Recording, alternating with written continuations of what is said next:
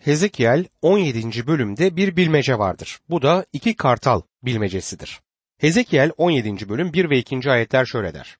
Rab bana şöyle seslendi. Ey insanoğlu! İsrail halkına bir bilmece sor. Simgesel bir öykü anlat. İsrail evine bir bilmece söyle ve bir simgesel öykü anlat.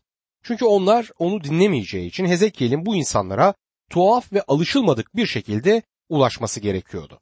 Hezekiel 17. bölüm 3, 4 ve 5. ayetlerde ise de ki, Egemen Rab şöyle diyor. Kanatları uzun ve güçlü, renk renk tüylerle dolu iri bir kartal Lübnan'a geldi. Bir sedir ağacının tepesine konup onu ele geçirdi. Ağacın tepesindeki filizleri koparıp ticaret ülkesine götürdü. Tüccarlar kentine yerleştirdi. Ülkenin tohumundan alıp verimli toprağa ekti. Onu söğüt ağacı gibi akarsuların kıyısına dikti der. Bu iki kartal Babil ile Babil'in kralı Nabukadnezer'den başkası değildir. Kartal kutsal yazıların başka yerinde de Babil için kullanılan bir simgedir. Yeremya Nabukadnezar'la ilgili olarak Yeremya 48. bölüm 40. ayette yazarken çünkü Rab şöyle diyor. İşte kartal gibi uçacak ve Moab'a karşı kanatlarını gerecekler. Yeremya 49. bölüm 22. ayette ise düşman kartal gibi üzerlerine çullanacak. Kanatlarını Bosra'ya karşı açacak. O gün Edomlu askerlerin yüreği doğum sancısı çeken kadının yüreği gibi olacak der. Aynı şekilde Daniel 7. bölüm 4. ayette birinci yaratık aslana benziyordu. Kartal kanatları vardı. Ben bakarken kanatları koparıldı. Yaratık yerden kaldırıldı, insan gibi ayakları üzerine durduruldu. Ona bir insan yüreği verildi der. Bu nedenle burada gelip ağacın tepesini koparacak olanın Babil kralı Nebukadnezer olduğu görülmektedir. Peki ağaç kimdir? İsrail ulusu ve özellikle Davut'un evidir ağaç. Nebukadnezar onu koparacak ve yerle bir edecektir. İşte Sitkiye'ye da aynen böyle yaptı. Hezekiel 17. bölüm 7. ayette gel gelelim kanatları güçlü, bol tüylü başka bir iri kartal da vardı. Asma bu kez dikildiği yerden köklerini bu kartala doğru çevirdi. Sulasın diye dallarını ona doğru saldı, diyor. Diğer kartal o zaman hala büyük bir güç olan Mısır'dır. Sitkiya Nebukadnezar sayesinde tahta çıkmıştı ve beraber bir antlaşma yaptılar.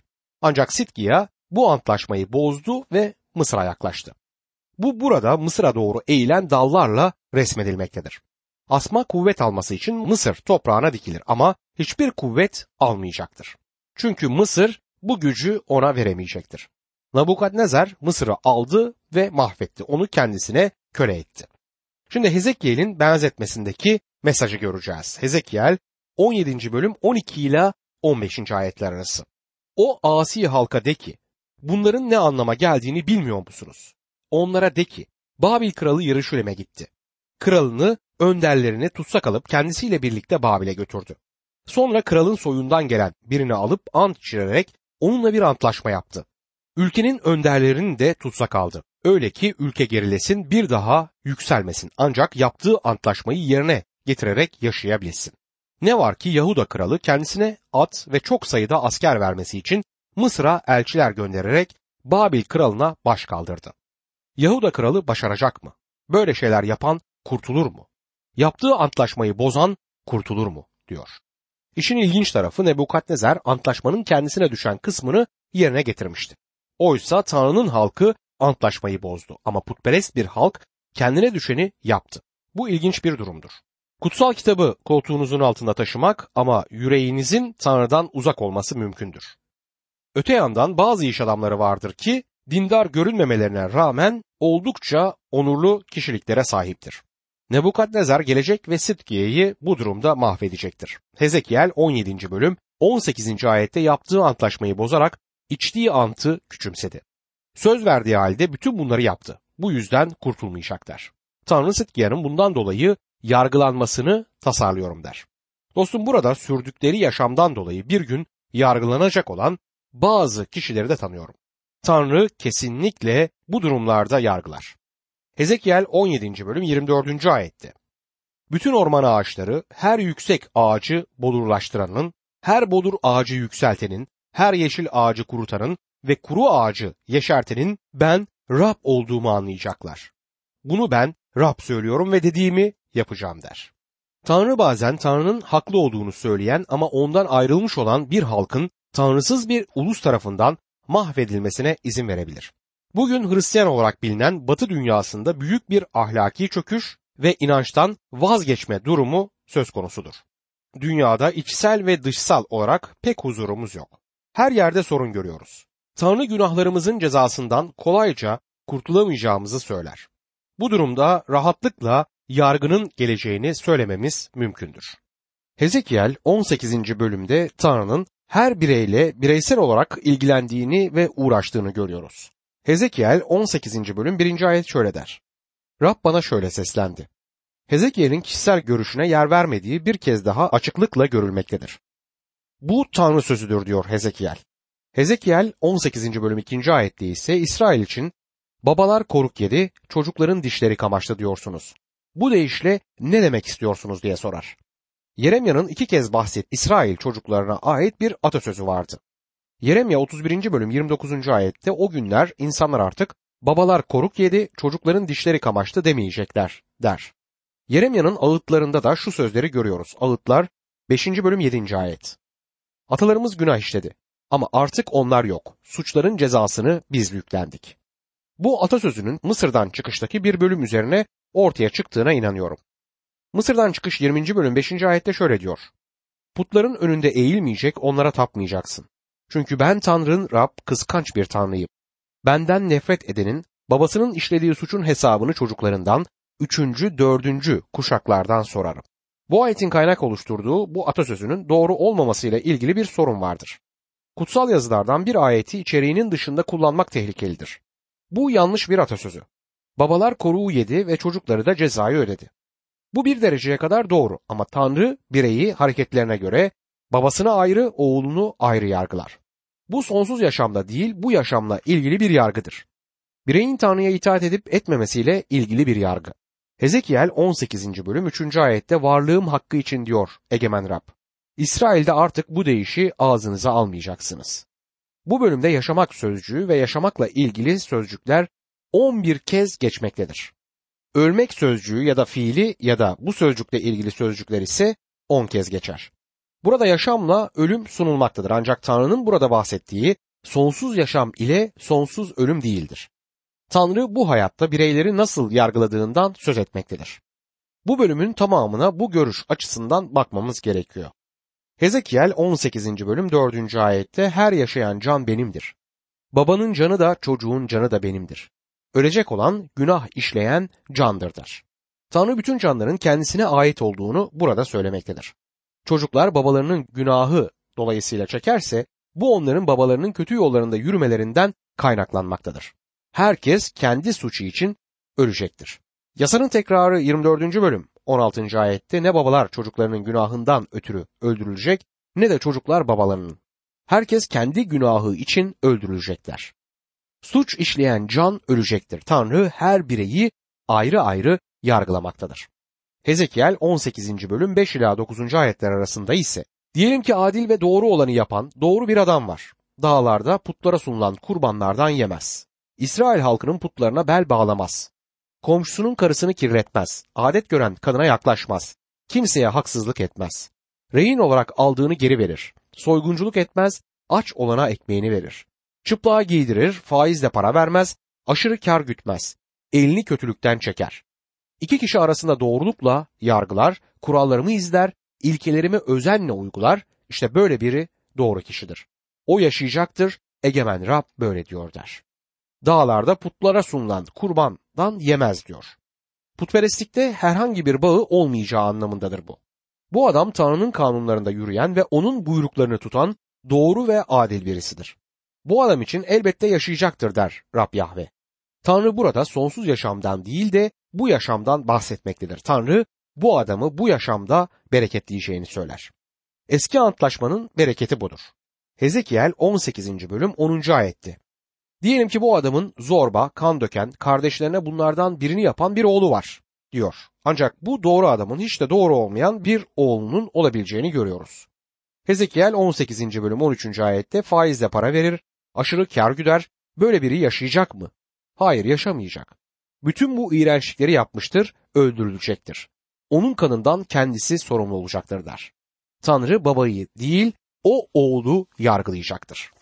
Hezekiel 18. bölüm 14. ayette diyelim ki bu oğlunda bir oğlu olur ve babasının işlediği bütün günahları görür ama hiçbirini yapmaz diyor. Öte yandan oğul kötü bir babanın yolundan gitmemeye karar verebilir. İsrail tarihinde buna dair pek çok örnek bulunmaktadır.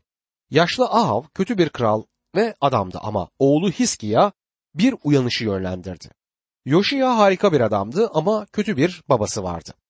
Hezekiel 18. bölüm 17 ve 18. ayetlerde ise böyle biri elini kötülükten çeker, faiz almaz, aşırı kar gütmez, kurallarımı izler, ilkelerimi uygularsa babasının günahı yüzünden ölmeyecek, kesinlikle yaşayacaktır.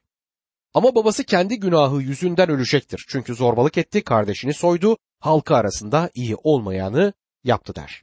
Tanrı her bireyin bu yaşamda yaşadığı yaşama göre yargılanacağını söylemektedir.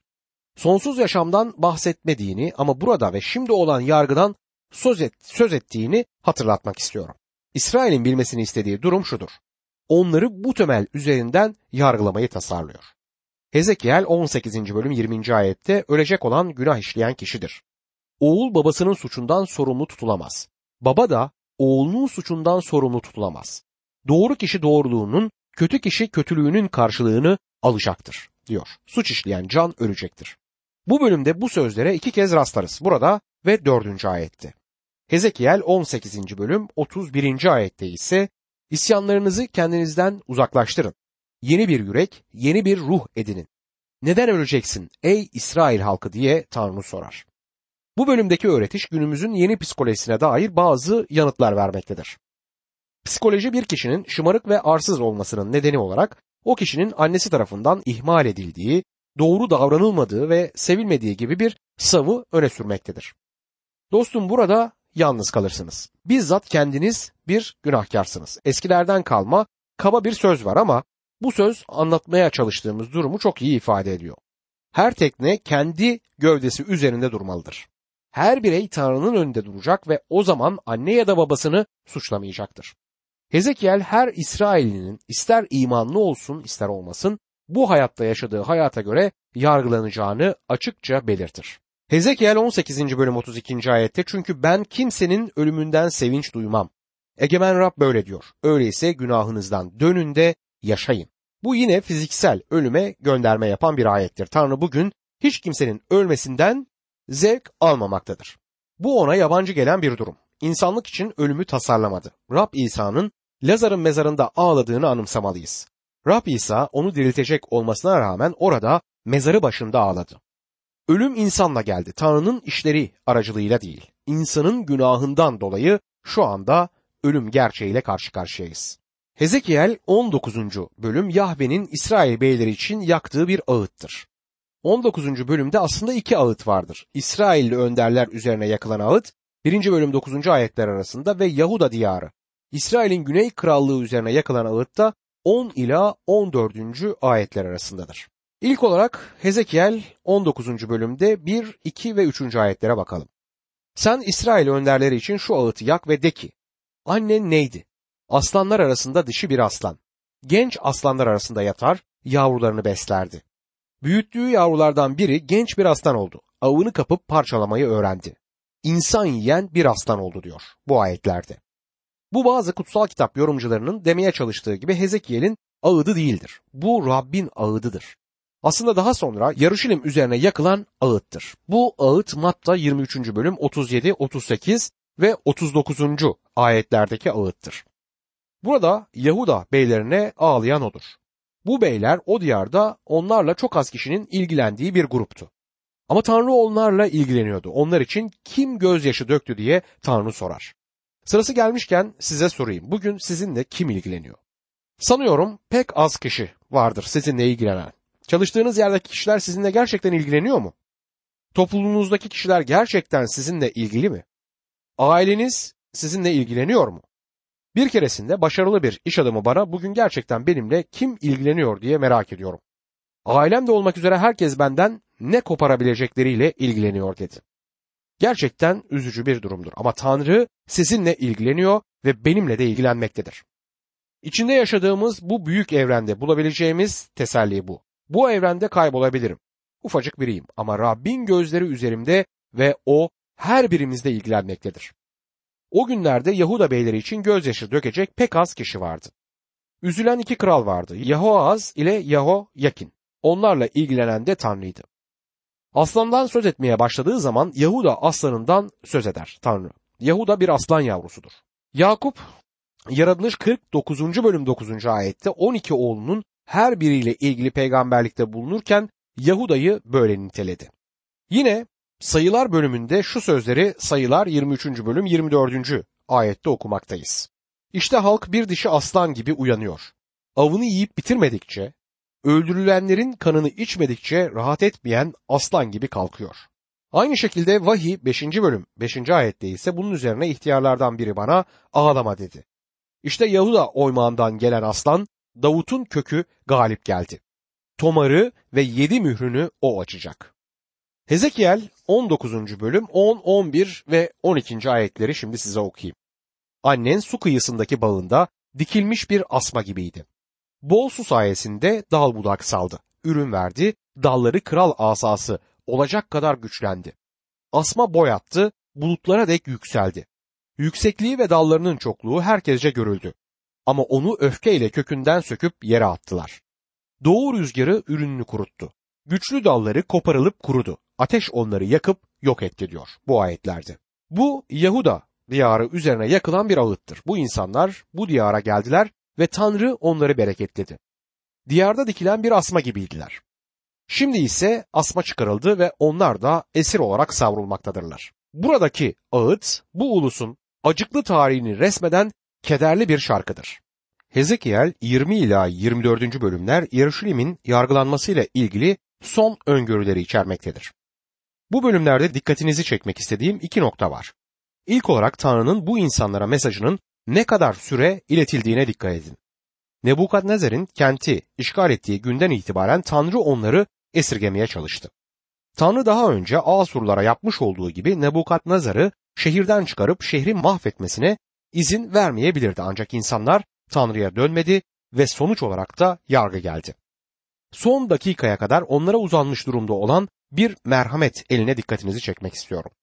İkincisi Yaruşilim'in kuşatılmasına başlandığı gün Hezekiel'in karısı öldü ve Tanrı ona karısı için hiç yas tutmamasını ve ağlamamasını söyledi. Hezekiel'in peygamber Yeremya'nın tam karşıtı olduğunu sanıyorum.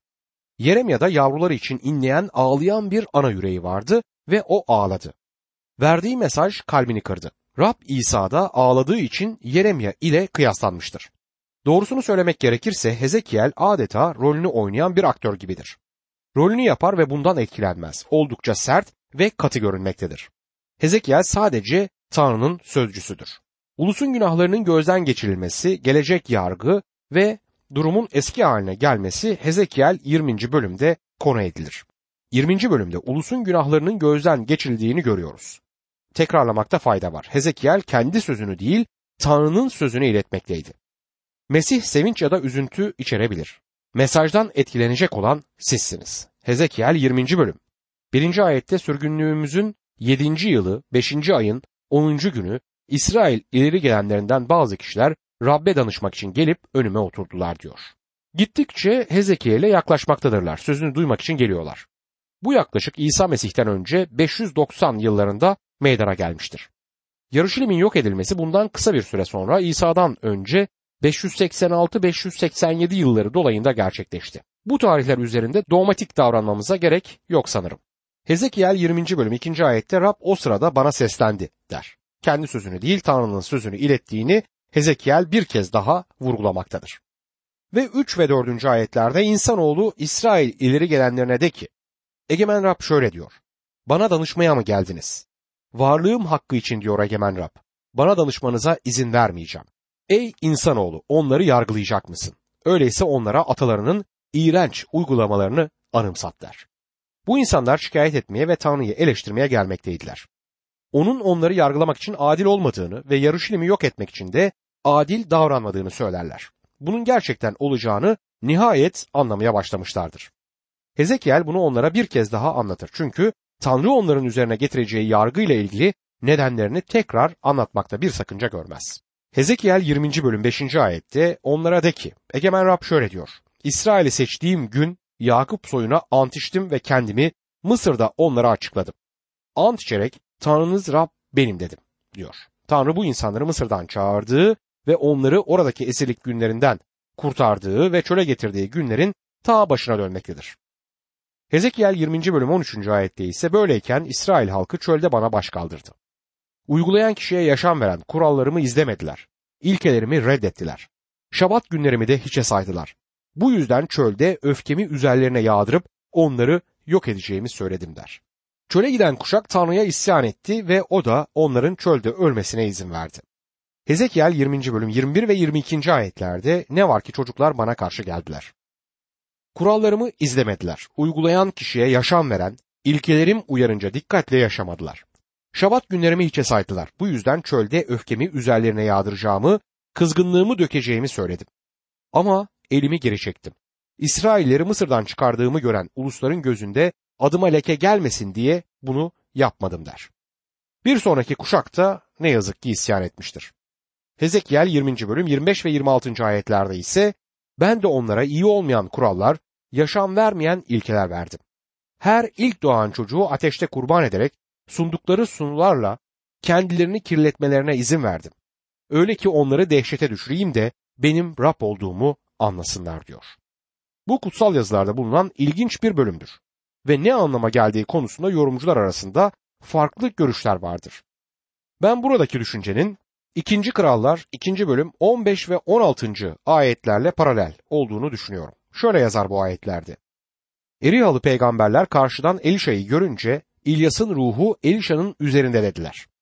Sonra onu karşılamaya giderek önünde yere kapandılar. Yanımızda elli güçlü adam var dediler. İzin ver gidip efendini arayalım. Belki Rabbin ruhu onu dağların ya da vadilerin birine atmıştır. Elişa hayır onları göndermeyin dedi. Tanrı onlara sözünü verdi ve onlar da onun sözünü reddettiler. O zaman da onları kendi yollarına bıraktı. Dolayısıyla iyi olan yasa kötü oldu. Çünkü bu yasa onları suçladı ve yargıladı.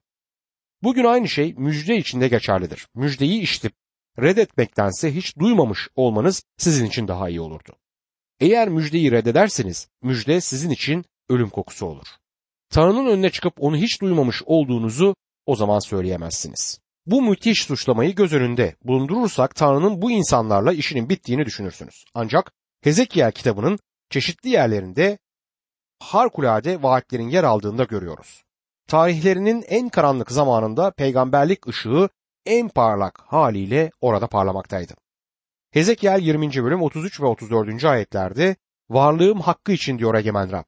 Sizi güçlü ve kudretli elle, şiddetli öfkeyle yöneteceğim. Güçlü ve kudretli elle, şiddetli öfkeyle sizi uluslar arasından çıkaracak, dağılmış olduğunuz ülkelerden toplayacağım. Tanrı onlara, onları diyara tekrar getirmeyi tasarladığını bildirir. Tanrı'nın İsrail ile ilgili amacı yerine gelecektir. Bir gün onun haklı olmadığını söylemiş olanlar tarafından haklı olduğu anlaşılacaktır. Hezekiel 20. bölüm 45, 46 ve 47. ayetlerde Rab bana şöyle seslendi. İnsanoğlu yüzünü güneye çevir. Güneye seslen. Negev ormanına karşı peygamberlik et. Negev ormanına de ki, Rabbin sözüne kulak ver. Egemen Rab şöyle diyor. Senin içinde ateş tutuşturacağım. Ateş bütün ağaçlarını, yeşil ağacı da kuru ağacı da yiyip bitirecek. Tutuşan alev söndürülemeyecek. Güneyden kuzeye her yüz ateşin sıcağından kavrulacak diyor. Yüzünü güneye çevir.